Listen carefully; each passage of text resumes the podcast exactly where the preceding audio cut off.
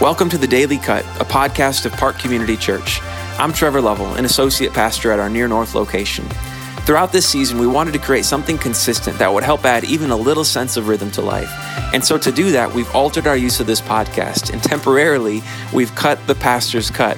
Uh, and instead, we'll be posting a short devotional here every day on the Daily Cut. So, we hope you'll join us and we'll enjoy listening. This is the Daily Cut, and I'm Trevor Lovell. All right, it's good to be with you all once again. I hope you're faring well in this season. Hope you've had a good week. And uh, today, I'm excited to jump into Psalm 150 together, verses 1 through 6, which is the entirety of that psalm. And uh, with this one, we're going to go out on our, our time in the Psalms together. So it's been a good week and a half or so. Hope you've enjoyed it. Hope you've gleaned some things from it. And uh, looking forward to wrapping it up together here with Psalm 150. But first, just a quick word on it, uh, just to kind of intro it before we jump in. So, Psalm 150, one of the first things we see about this psalm as we start to read it is that it's clearly all about praise. That that is far and away the dominant theme because as we work through it, this is what we see that it starts and ends with the exact same sentence. Praise the Lord. That phrase bookends the psalm. And the word praise, that verb, is basically littered throughout the entire psalm.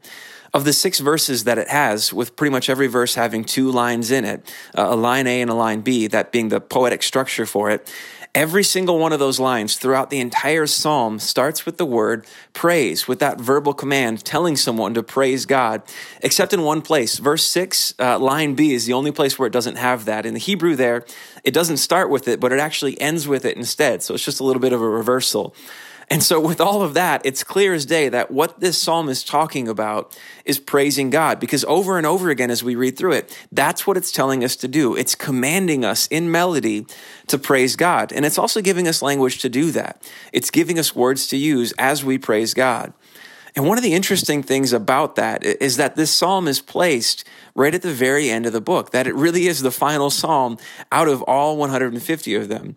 And what we'll see is that that actually is pretty intentional and it's significant. Uh, and we'll, we'll jump into why that is the case later. Um, but just kind of want to intro that at the top. But okay, let's jump in and let's read it together. Psalm 150, and then we'll discuss it a bit. So let's start at verse 1. Praise the Lord. Praise God in his sanctuary. Praise him in his mighty heavens. Praise him for his mighty deeds. Praise him according to his excellent greatness. Praise him with trumpet sound. Praise him with lute and harp. Praise him with tambourine and dance. Praise him with strings and pipe. Praise him with sounding cymbals. Praise him with loud clashing cymbals. Let everything that has breath praise the Lord. Praise the Lord. Amen. So clearly, it's all about praising God. But even with that theme, there is a movement and a flow to the psalm.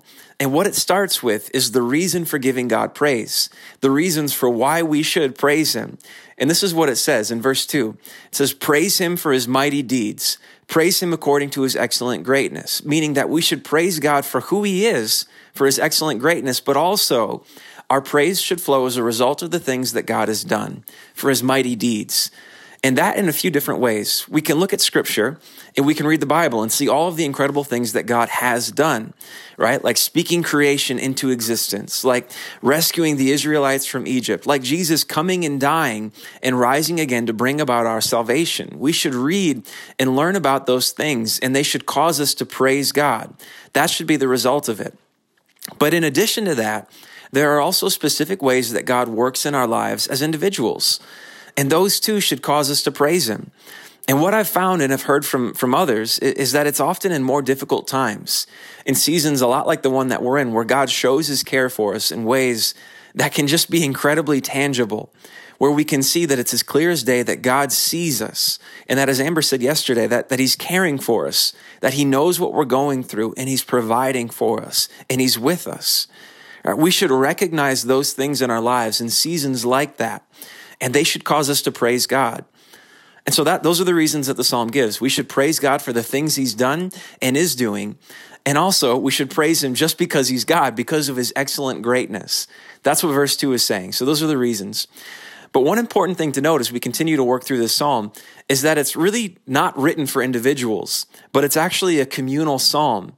It's a song, and it's something that's meant to be sung together by a group of people. It's like a song written in harmony. And actually, it seems like this is a psalm that the people of Israel would have sung together in the temple in Israel as they gathered for any one of their festivals throughout the year. This would have been a song that they sang together in that type of situation. And we can see that from verse 1, where it says, Praise God in his sanctuary, meaning in the temple.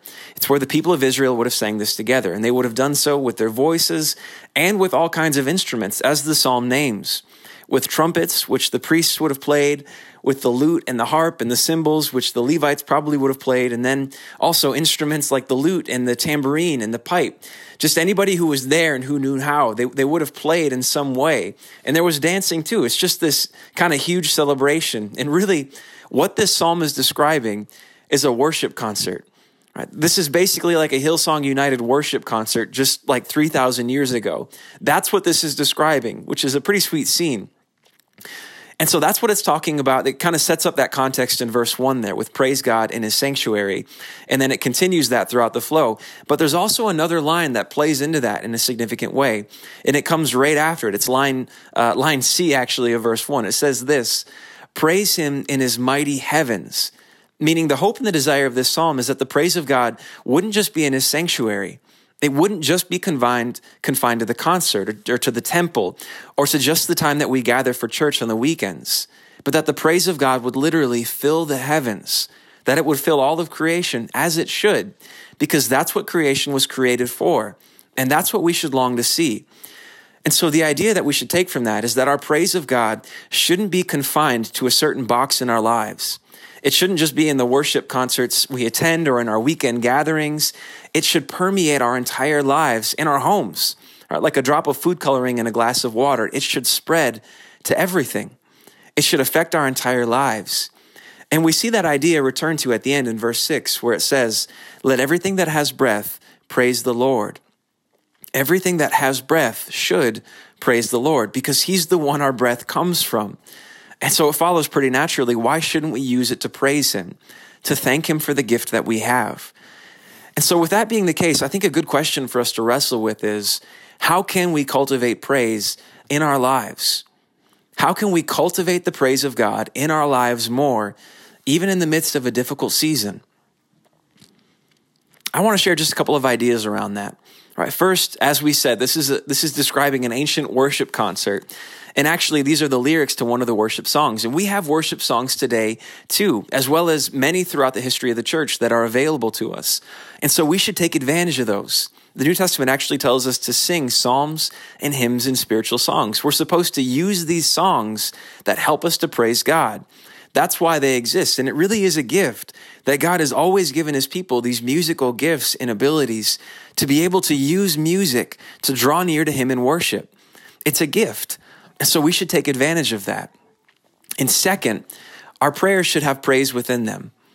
Our prayers should have praise within them. And I think sometimes they don't because praise can feel kind of awkward for us because we're not used to talking that way. We don't we don't talk that way with other people.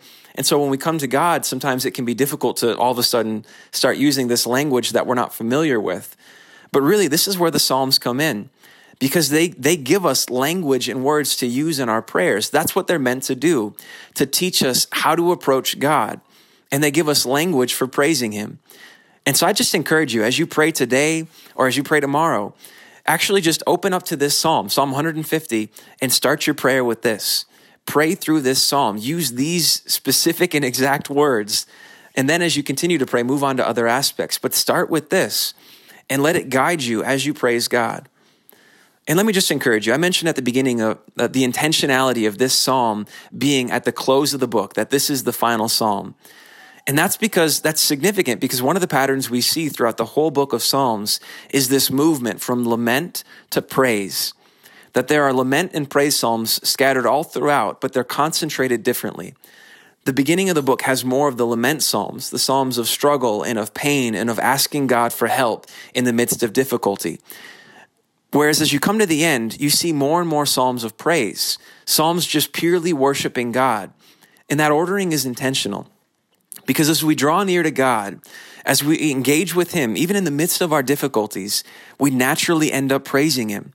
When we engage with prayer, when we engage with God, even in prayer, even in lament, we end up praising Him. Because when we engage with God, It's like stepping out into a river where we can't help but be pulled downstream. And the further along the current brings us, the closer to God we get. And the more our praise comes out until we end up in the same place the book of Psalms does, where we can say, no matter what the situation, praise the Lord. Let everything that has breath praise the Lord. Praise the Lord. Thanks for listening today. I hope you're doing well. We hope you can join us for a service online this Sunday, and then we'll be back on Monday with another short devotional. So stay tuned.